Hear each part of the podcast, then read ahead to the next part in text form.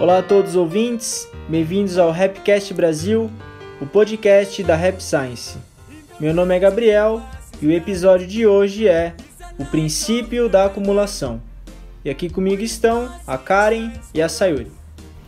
Olá a todos os ouvintes, aqui é a Karen, eu sou membro da Rap Science e é um prazer estar aqui novamente com vocês. Olá a todos, meu nome é Sayuri, eu também sou membro aqui da Rap Science e tô feliz aqui tá, pra mais um episódio. Nossa, com tanta felicidade. eu fui contagiado pela felicidade da Sayuri agora. Olha só, rapaz. Tamanha felicidade assim, Sayuri.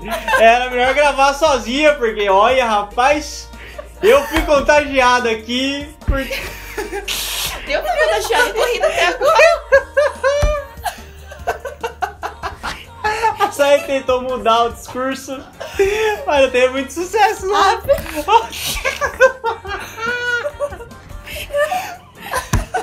eu não vou conseguir Bom, falar vai. outra coisa. Vai falar o que, Sayuri? Você tava feliz? Não, agora eu vou. vou Pode falar, pode falar. Agora eu não- Enfim, Fala assim, sejam bem-vindos a mais um episódio. eu queria. pior que eu- Acho que ninguém ia perceber, enfim. Ô, louco, sério. Você tá sobre, olá, sobre olhares aqui. Sim, ouvidos. ouvidos. É verdade, né? ok, eu vou falar. de- Mas, mas isso vai sair, viu? Não vamos cortar, Ah, não. vamos cortar. Vai, Ah, vou falar de Sim. Não, novo. é muito bom isso aí, sério. Isso aí é uma coisa muito engraçada. Ok. Pode falar. Não, pode falar. Ok. Bom, então lembrando a todos os ouvintes é, que puderem se inscrever no canal para compartilhar os ensinamentos do Mestre Okawa e também a felicidade da Sayuri, que deve ser compartilhada em vários. Ai, Gabriel. Tá É, falando não, sério? Eu tô falando sério, quem tá brincando aqui, você tá feliz, velho? Todo mundo percebeu. Então, muito. Então, aqueles que puderem, por favor, compartilhar esse episódio e se inscreverem no canal. Dessa maneira a gente pode levar o ensinamento do Mestre Okawa a mais e mais pessoas. Então, hoje é o- a gente vai falar sobre o princípio da acumulação, que é um capítulo do livro A Mente Inabalável. Então, basicamente, a gente vai entender a importância de cada dia está um pouco relacionado com o uso do tempo que a gente comentou em episódios anteriores, mas nesse caso é uma perspectiva mais espiritual. Então, como a gente consegue fazer com que o nosso dia realmente vale a pena, ele seja é, tenha um valor agregado grande no sentido do aprendizado ou no sentido do desenvolvimento pessoal e espiritual. É isso que a gente vai conversar hoje. Então, a Sá ler um trecho do livro A Mente Inabalável.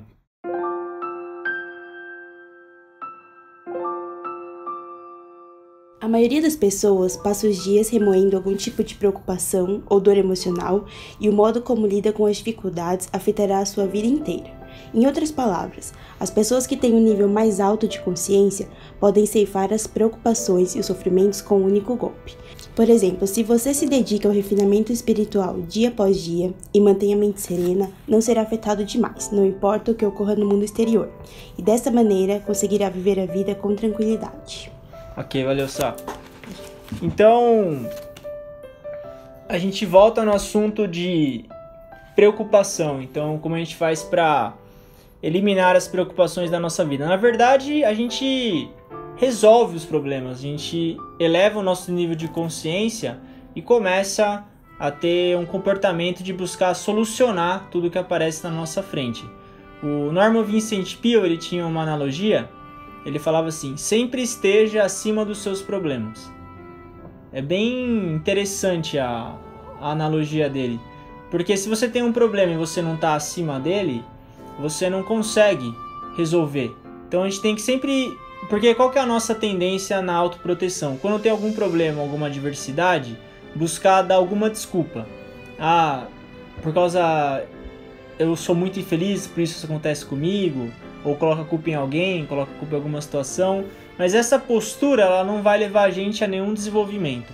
O que o mestre Okawa propõe aqui nesse trecho é você se dedicar ao, ao refinamento espiritual. Isso envolve disciplina. É aquilo que a gente sempre comenta, a questão de você ter uma vida mais regrada, você recitar os sutras, você ler os livros, você buscar ter tempo de silêncio. E aí, mesmo que venham problemas difíceis, você busca de maneira tranquila e calma resolver esses problemas. Por exemplo, a gente teve um teste, teve um treinamento hoje de bombeiro, porque aqui a gente precisa ter treinamento de brigada, né? Uhum. E foi interessante o comentário que o bombeiro fez. Ele falou assim: qual que é o maior problema no caso de incêndio? Pânico. Ele falou pânico. Ele falou uma pessoa grita, toda pessoa, as outras pessoas começam a gritar também, elas não sabem mais o que fazer. E ele falou tudo o que você tem que fazer é descer pela escada de emergência. Acabou. É só isso que tem que fazer. Pegou fogo, tocou o alarme, desce a escada. Só. É uma coisa só. Só que acontece, lógico, uma situação de fogo, a gente se desespera. Mas muitas vezes na vida é isso também. Se você está numa situação de pânico, a melhor coisa que você tem que fazer, o primeiro passo é não ficar em pânico ou não se desesperar, porque isso é o que vai gerar algum problema muito sério. Então, essa é a postura de quem se aprimora e de quem se refina espiritualmente. Não é que não tem problema, é que a maneira como você encara ele muda. É aquele, aquela questão que a gente já falou em outros episódios também, é como que, qual que vai ser o estado, é, que estado você vai escolher para lidar com aquele problema.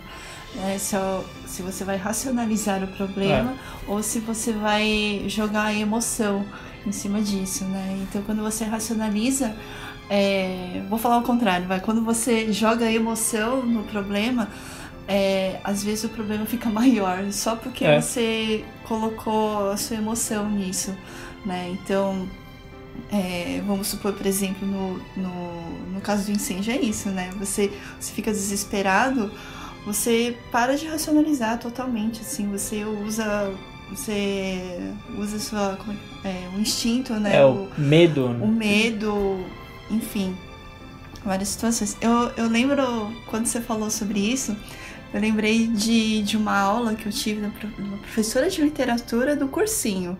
Há bastante tempo já. É, a aula era boa, pelo jeito. Não, mas é que, é que era assim, é, foi um exemplo que ela falou.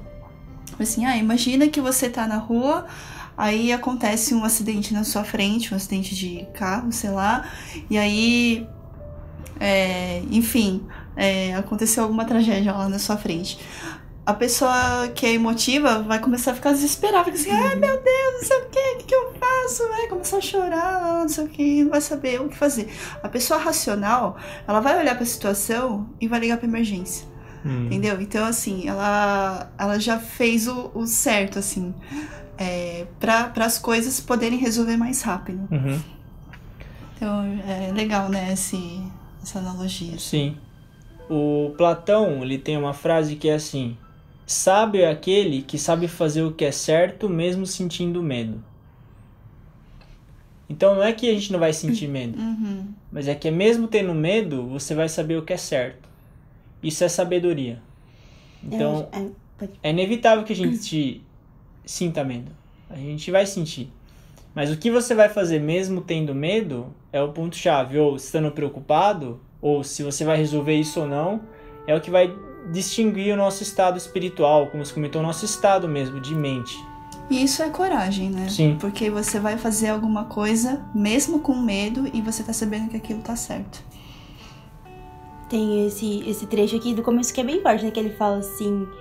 É, que o modo como a gente lida com as dificuldades afetará a vida inteira. E eu acho que nisso que o refinamento espiritual ajuda a gente, né? Porque, igual né, os exemplos que vocês deram, lá pra gente não se desesperar, tentar manter uma racionalidade numa situação difícil, ou fazer algo independente de ter medo, eu acho que a espiritualidade tem muito a contribuir pra gente conseguir ter esse discernimento, né? Principalmente nessas horas mais difíceis. Sim.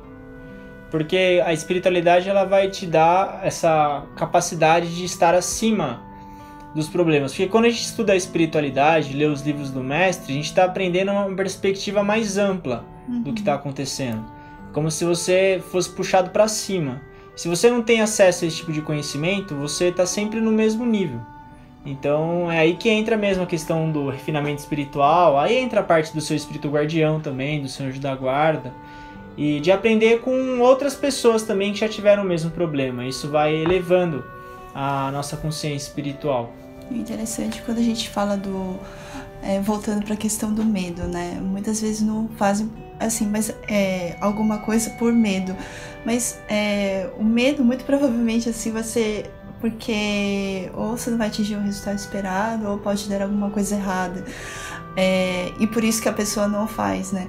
Mas quando você tem essa espiritualidade você vai mesmo com medo, acho que a gente pode linkar isso com a fé, sabe? Sim. Porque é aquela certeza de que, de que você está protegido e, e assim, se você está fazendo a coisa certa, né? Você está sempre com a certeza que você está sendo protegido, assim, você vai mesmo com medo, né? E vai ter aquela coragem para e, né, no fundo você tem aquela certeza, assim, de que vai uhum. dar certo, sabe? Eu acho que é, é um pouco por aí, assim. É, é, sai um pouco do, do, do lógico, do material, assim, indo mais pro, pro espiritual, assim, sabe? Vai além, né? Quando a gente fala, começa a falar de fé e hum. tudo mais.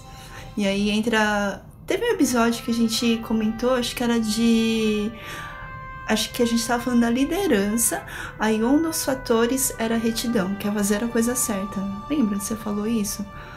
Que, é, que é, então entra também nesse, nesse tópico, né? Porque você tem a retidão, que é fazer a coisa certa sempre.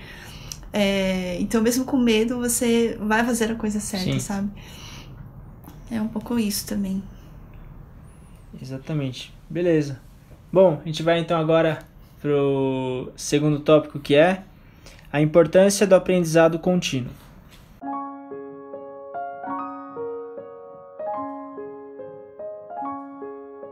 Na vida temos uma tarefa que nos é dada por Deus: descobrir o quanto podemos aprender com as nossas experiências.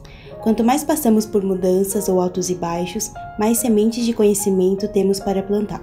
Nosso desafio é descobrir o quanto somos capazes de aprender com nossas experiências. Para concluir, gostaria de enfatizar que você deve cada vez mais desejar aprender e sentir orgulho do que conseguir aprender num único dia. Ok, olha só. Então, profundo, né? Ele fala: tarefa que nos é dada por Deus, descobrir o quanto podemos aprender com nossas experiências. Então, é uma tarefa divina. Sim, sim. Uhum. Ele linka bastante com o caderno de exercícios da vida, né? Porque Sim. aquela questão assim, a, as dificuldades que aparecem na nossa vida, provavelmente você fez um plano de vida antes de você nascer é, para aprender determinada coisa. Só que você só vai aprender confrontando uma situação, né? E com aquilo lá você aprender e superar isso, e aí você consegue se aprimorar. Exatamente. Então, é, esse aprendizado é o sentido de aprendizado de vida mesmo? Então, o quanto a gente vai se desenvolver aqui é o que está em jogo. Porque se fosse para ficar no mole, vamos falar assim, a gente ficava no outro mundo já. Lá você não tem corpo físico, você não precisa comer, precisa dormir.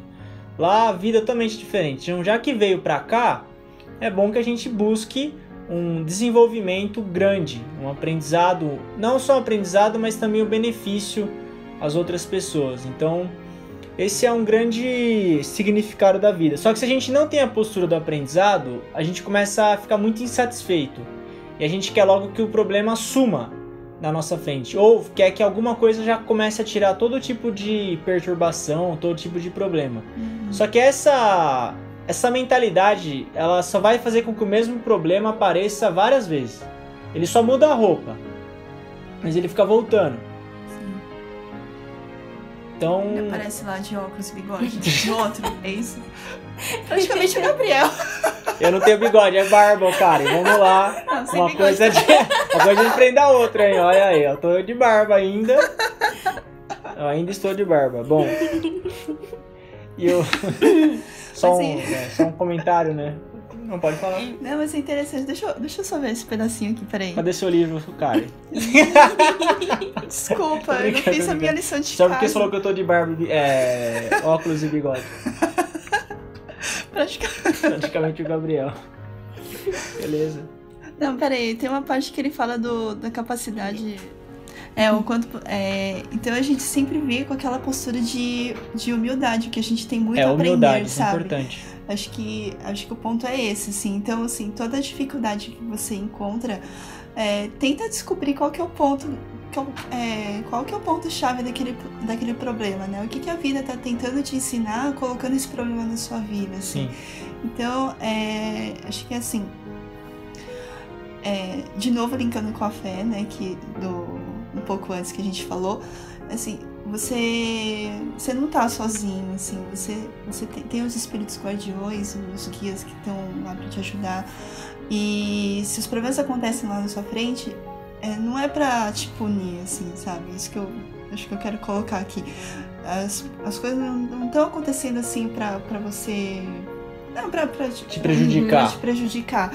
É, estão lá, assim, muito provavelmente porque você tem alguma coisa para aprender com aquilo. Então, assim, tem aquela postura de humildade para você realmente tirar uma lição daquilo, assim, senão ela vai ficar aparecendo. É. Não vai. Não vai sumir. Porque é uma coisa que você tem que aprender. Tá escrito aqui, né? Deus deu essa tarefa para você. Então você vai ter que descobrir e resolver. Uhum. Isso no livro Mente Inabalável, o mestre fala da história de Jó também. A história de Jó é bastante interessante, porque Jó ele sempre foi uma pessoa muito correta.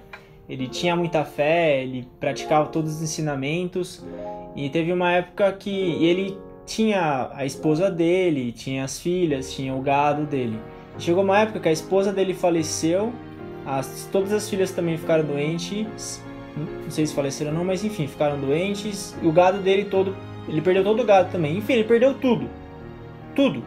Daí ele falou, perguntou assim para Deus: Como que uma pessoa de fé igual eu perde tudo? Como assim? Tá, ele falou: tá, tá errado isso.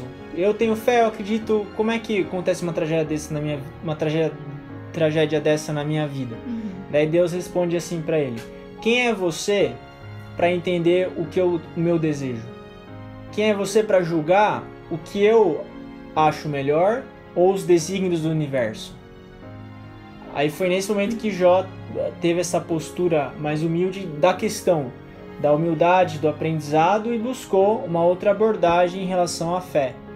Então, não, a, como a Bíblia tem muita metáfora, analogia, a gente não sabe se a história de Jó é verdadeira ou não, se ela é uma simbologia, uhum. mas o aprendizado da história de Jó é grande. Porque a, a primeira reação que a gente tem quando alguma adversidade acontece é essa: por que Deus fez isso comigo?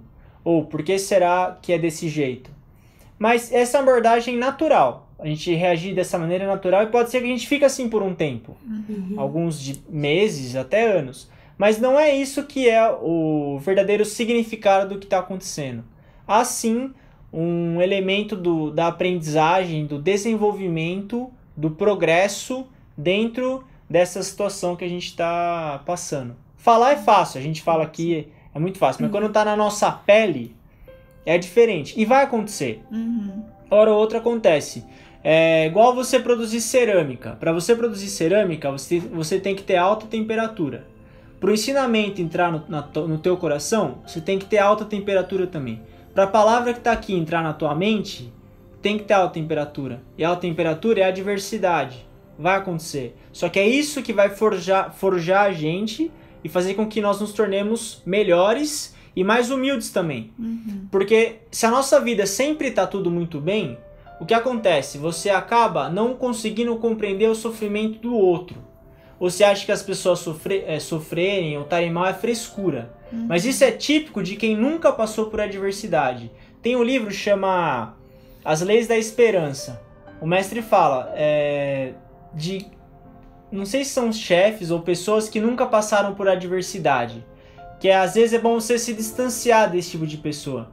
Porque quando tudo flui muito certinho, a pessoa quer tudo do jeito dela. Uhum. Tem esse efeito contrário tudo daquele jeito e não compreende o outro, não consegue. Como nunca passou por nenhum problema, sempre foi tudo muito bem, não consegue entender que tem, as pessoas têm problema e quer que tudo se encaixe naquele mundinho perfeito. Então isso é uma, um efeito que acontece quando tudo dá muito certo. Claro, quem dá tudo muito certo, eu acho que tem os méritos também de ter uma vida tranquila. Eu acho que isso é mérito da pessoa também. A gente não quer ficar tendo problema. Uhum. Mas caso haja essas dificuldades, problemas ou questões que a gente não consegue entender, buscar a abordagem de ir em frente, como a Karen sempre comenta, né? racionalizar aquilo, dividir em partes menores e atacar, ter essa postura mesmo do ataque, da aprendizagem, do esforço contínuo. Não é o esforço de um dia só, você uhum. continuar se esforçando. Isso se tornar um hábito, hábito. seu, né? Hábito. É, eu acho que às vezes, é lógico que quando a gente tava falando, que a gente queria uma vida sem problemas, assim, né? A gente. Só que acho que você entender melhor, por exemplo, é, vai, os ensinamentos, entender que você pode aprender com experiências ruins ou boas, é você meio que não ficar querendo que a sua vida não tenha problemas, mas você que você pedir, você pedir não, você se esforçar para melhorar, para conseguir É, resolver melhor quando eles vierem, né? sim. Então, porque realmente, lógico, a gente, né, não fala assim, ah, não queria ter nenhum problema, mas em vez disso, ter uma, uma outra postura de tipo, de se melhorar e ficar mais forte para quando aparecer os problemas a gente conseguir lidar melhor, né? Sim. É, em vez de pedir pra Deus não ter problema, você pedir força pra superar e enfrentar eles. Não é só superar, é você aprender com É eles. aprender com né? Esse, esse aprendizado divino mesmo, assim. Não é um aprendizado só de livro. É um aprendizado que você tem da, da sua existência mesmo. Conhecimento da verdade. A, muitas vezes sofrimentos geram compreensão, eles geram tolerância. Sim. Enfim, tem pessoas que passam por várias dificuldades e a gente, a gente acha que elas vão ficar ama- amarguradas, vão ficar tristes, mas na verdade acontece o contrário.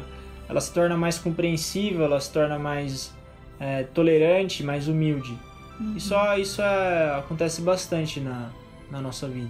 E, ah, pode, pode. É o aprimoramento do espírito, né? Porque assim, a gente. A gente reencarnou com esse propósito também, É. né?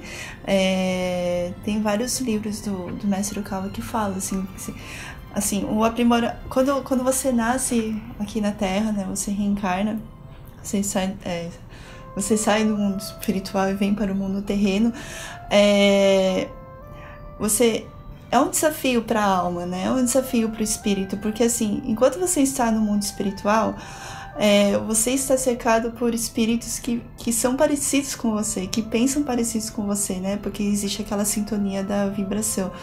É, então, assim, você não encontra as adversidades, é, você não encontra problemas, assim, para lapidar a sua alma, vai, vamos dizer assim. Então, quando você vem para a Terra, é, é, é onde você encontra esse cenário em que tem várias pessoas diferentes que pensam diferente e é isso que acho que o legal é esse, né? É você encarar que essas diversidades estão ali para para ser uma lixa, para polir a sua pedra assim, né, e deixá-la lisa, e com isso você aprimorar ainda mais. E quando você voltar para o mundo espiritual, você vo- você aumentar essa consciência, É. né, e até é, elevar alguma dimensão no mundo espiritual, né?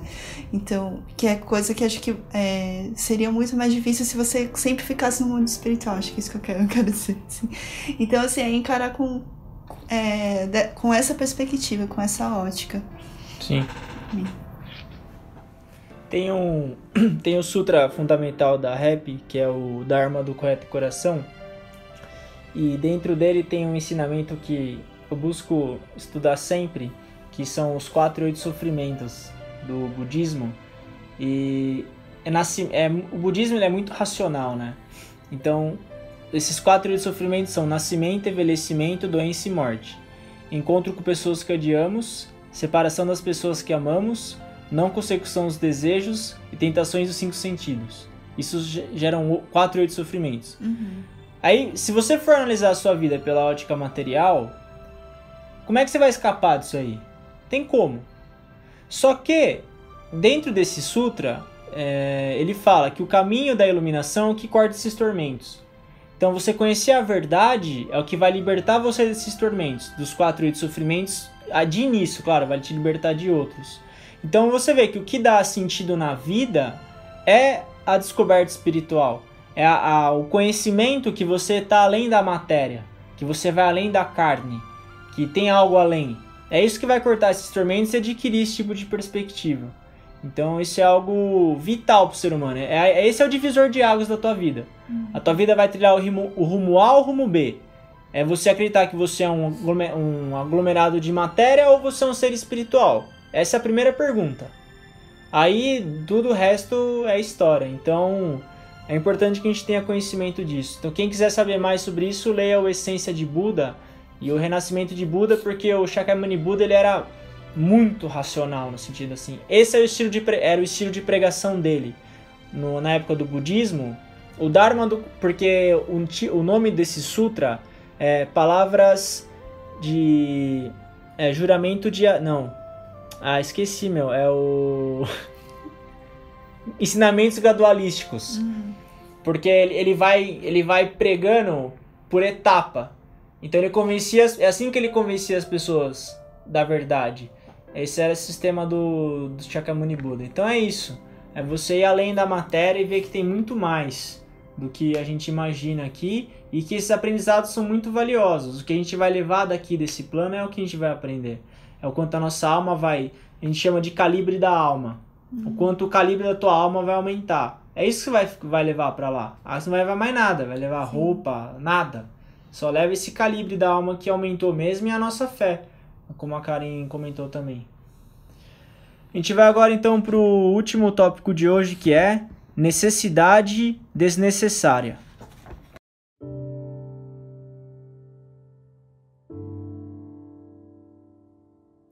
Não importa o tamanho de uma ponte, uma pessoa só precisa de uma faixa de 30 centímetros de largura para atravessá-la. No entanto, isso não quer dizer que o resto da ponte seja inútil. Da mesma forma, há sempre uma parte da pessoa que, embora não seja utilizada, na verdade serve para protegê-la de vários perigos e mantém sua mente estável. É isso que significa necessidade desnecessária. É esse acúmulo interior de conhecimento que constitui a verdadeira habilidade. Se você não acumulou bastante, pode se desequilibrar por pequenas coisas, mas se tiver um bom estoque interior e muita autoconfiança, não se abalará por críticas desfavoráveis ou obstáculos. Por isso, é importante que você acumule conhecimento e experiência suficiente para que juntos eles sejam como a parte do iceberg que fica abaixo da superfície da água. Olha só. Então é interessante esse tema, principalmente na sociedade que a gente vive, que ela é muito imediatista. Então é só, só o que usa, é só o que usa. Só vai pegar o que usa. Você não pode ter um a mais, você não pode ter uma base, um, um, essa parte que é acumulada mesmo ao longo do tempo, né? Então o mestre ele vai meio contra essa tendência da gente ser muito imediatista, porque para você construir que nem ele, esse exemplo da ponte ele é incrível, né? Porque Uhum. para você cruzar a ponte, você não precisa de tudo aquele um metro, sei lá.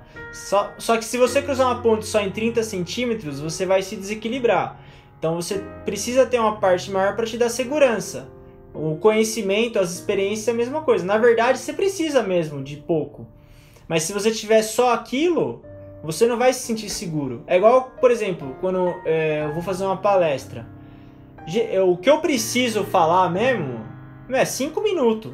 Só que se eu falar só 5 minutos, ou se eu souber só 5 minutos de meia hora, agora eu tô falando meia hora só, 35 minutos, não, não dá confiança. Uhum. né? Então essa necessidade necessária é nesse sentido. Eu tô pensando. Eu tô... Você tá pensando? Eu também. Você tá pensando, Sayuri? Eu tô. Olha aí, todo mundo Ué. pensando, hein? Esse é o Rapcast Brasil! Sayuri feliz, Karen pensando. Os cachorros latindo. É a habilidade dos cachorros. né? Então. Dos cachorros. Tá falando igual eu já. Meu Deus, eu Poxa. perdi todo o. Aí, ó, Gabriel. Aí o Gabriel o quê? Eu tô fazendo piada, Sayuri. Eu nasci pra isso. Eu só faço isso minha vida inteira. Eu tô só cumprindo meu papel aqui. Pediu desculpa. Sacada. É, eu te desculpo, pai, ao vivo aqui. O Brasil inteiro vai saber Meu que você tá Deus, isso vai pra gravação. Vai, isso vai, isso meu vai. A Deus parte mais legal do Rapcast é isso, Sayuri. Nossa, Bom, eu esqueci. desculpa, ó, cara, você tava gente, pensando- Desculpa. Não, eu tava falando da ponte, da. que você. Ah, é, eu fiquei pensando assim, o que, que seria o, o resto da ponte, que não são os 30, os 30 centímetros. Tipo, sabe, tipo a fórmula de Bhaskara. Nossa, agora vai longe, hein? Não é? Porque ah, o- os estudantes, assim, eu até brinco assim, né? Estão lá aprendendo básico, assim, meu, onde que eu vou usar isso na vida? É. Né? Tipo, realmente, passaram, passaram vários anos depois que eu aprendi a forma de. Agora eu nem lembro mais direito a forma de Bhaskara, mas. é. Delta é igual a b quadrado menos 4ac. Daí pra você achar o delta é menos b mais ou menos raiz de 4a Raiz. Dividido por 2A. É, raiz de A quadrado dividido por 4A, né? Ah, raiz Nossa de Senhora. B quadrado. Mas enfim. Mas enfim, o importante é saber que a gente, tipo, hoje, hoje, eu não uso a fórmula de Bhaskara, eu não, eu não acho delta. Eu também não costumo achar. não é. Mas assim, é. Mas o que eu acho que o que o mestre quis dizer é que a- ela formou uma base, assim, pra, pra gente ter a confiança fazer conta. Sim. Pro- pro- né? Acho que é isso, assim. É na busca que você teve pra aprender, você desenvolveu outras habilidades. Creio que seja nesse sentido. É igual na engenharia tem isso também. Claro, o sistema de engenharia, o ensino de engenharia, ele é exagerado. Eles, essa ponte é larga Uhum. demais. Uhum. Dá, dava pra enxugar mais. Mas não dá pra você ensinar só o que a pessoa vai usar. Porque ela tem que desenvolver um raciocínio diferente. Engenheiro trabalha em qualquer buraco. Onde você coloca eles, eles vão. Por quê? Porque o cara vai aprendendo uma maneira de pensar típica do, da raça. Então, o, é nesse sentido mesmo. Para você adquirir conhecimento, essa busca, ela vai gerar uma habilidade diferente em você. E isso que vai te dar confiança. Hum, Então, às vezes parece excesso. Quando a gente tá. Que nem na escola, a gente não quer aprender aquela porrada de matéria. Também é excessivo, vai. Dá pra enxugar. Mas não dá pra você ensinar. Que nem. Eu lembro, tava, tava acompanhando a parte de mudança de currículo escolar. Eles queriam que a- os alunos aprendessem só. Eles escolhessem as disciplinas, né? Então o aluno só vai aprender, por exemplo, química, física e matemática no ensino médio. Ele não vai aprender história e geografia. Mas daí é muito pouco, né? Não é porque o moleque não vai usar história na vida dele que ele vai deixar. Ele pode ter uma carga horária menor de história. Vai, ele estuda cinco vezes mais matemática do que história. uhum. Mas ele tem que ter aquilo. É importante que você tenha esse, esse todo de conhecimento na tua vida. Senão a gente fica muito especialista. Você não tem a visão geral do todo. Você fica focado num ponto só. E essa é a questão da necessidade desnecessária. Quanto mais você aprende, mesmo que você não use, Uhum. você aumenta a tua visão. É igual uma águia. A águia ela fica lá em cima, né? Pra você chegar nesse nível de se enxergar igual uma águia, você tem que acumular conhecimento que não necessariamente você vai usar. Mas a busca, o processo é o que vai gerar novas habilidades pra você e te dar confiança. Isso que eu achei interessante, porque é, quando, quando você está exposto a vários conhecimentos, né, a várias situações que vão ser desnecessárias no futuro, Hum. mas pelo menos você você ficou exposto àquilo, sabe? Você ficou exposto àquela situação e isso te fez pensar de uma forma diferente pra você saber qual que é o seu jeito de pensar também, né? Você se autoconhecer também. Eu acho que agora que você falou isso das habilidades, eu, eu pensei, verdade, faz faz sentido Sim. esse pedaço. Eu, quando eu tava lendo esse trecho, eu tava lembrando muito. que Eu tava falando, né? O tempo que eu tra... Porque os meus pais, assim, eles sempre tra... eles tiveram comércio. E durante muito tempo, vai, acho que dos 13, 14, até quando eu já tava na faculdade, eu, eu tinha que ir trabalhar de tarde e ajudar. Eu lembro que eu não gostava, assim, né? Porque Ixi, alguém- a mãe de alguém vai ficar brava. Assim. É, vai chover e-mail eu aqui. queria, né? queria ficar em casa naquela sessão da tarde e tal. Você- Queria ficar de boa, sabe? E tinha ela que- sabe descansar. E sabe? tinha que trabalhar. E aí eu tinha que trabalhar. E assim, eu sempre achava assim, nossa, né? Mas, enfim. E só que depois, muito tempo depois, eu percebi que esse tempo que eu passei trabalhando lá foi muito, muito bom pra mim. Hum, Sabe? Eu já tenho muita gratidão por esse tempo, assim. Não foi fácil, enfim, mas. é, ninguém, porque. ninguém falando nada. Não, porque, sabe, lá eu tinha que ah, atender cliente, ajudar a limpar, organizar a prateleira. Então eu acho que foi desenvolvendo outras, é, outras Habilidades, habilidades, é. né? E eu lembro até que quando eu fui no primeiro estágio, na primeira entrevista de estágio que eu fui fazer já na faculdade, a minha chefe, a futura chefe, né? Ela ficou super feliz porque eu tinha trabalhado assim, e era assim, em comércio. Mas ela falou assim que ela achava bom, assim, você, tipo, já ter feito alguma coisa. Hum. Mesmo que, assim, esse trabalho específico, talvez por um escritório de arquitetura, não, não fosse, assim, nada assim, ah, muito direto, assim, ah, você vai usar essa habilidade nesse trabalho. Uhum. Mas eu acho que te desenvolve outras habilidades, né? Igual você falou, né? Não o trabalho em si, mas às vezes, tipo, as habilidades que esse tempo ajudou a desenvolver. Que aí vai poder, às vezes, aplicar em outras áreas da vida que a gente nunca tinha imaginado. Porque se você trabalha na loja você tinha que lidar com clientes, é, ou podia ter clientes difíceis também, então você já ficou exposto a uma situação em que você tinha que lidar com é. essas pessoas diferentes, né, com pessoas difíceis, por exemplo. Então você vai com uma outra carga e isso se torna um diferencial para você de alguém que, que nunca passou por isso, por exemplo.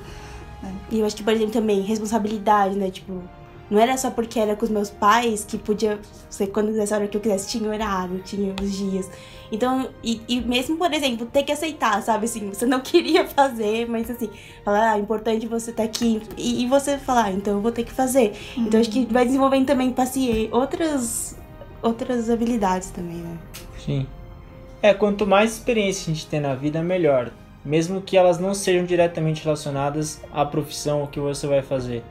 Eu lembro também, eu estava época de estágio na faculdade e, os, e os, as empresas sempre contratavam quem fazia algo além da facu. Então quem participava da atlética, quem jogava algum, fazia algum tipo de esporte, quem fazia trabalho voluntário, quem fazia algum tipo de algo correlato, quem morava em república, quem não sei o que. Eles sempre pegavam esses tipos de pessoa, porque você desenvolve mesmo. Você fala, meu, rugby, o que, que tem a ver rugby ou futebol, ou vôlei com a minha profissão. Você pode achar que não tem nada, mas tem.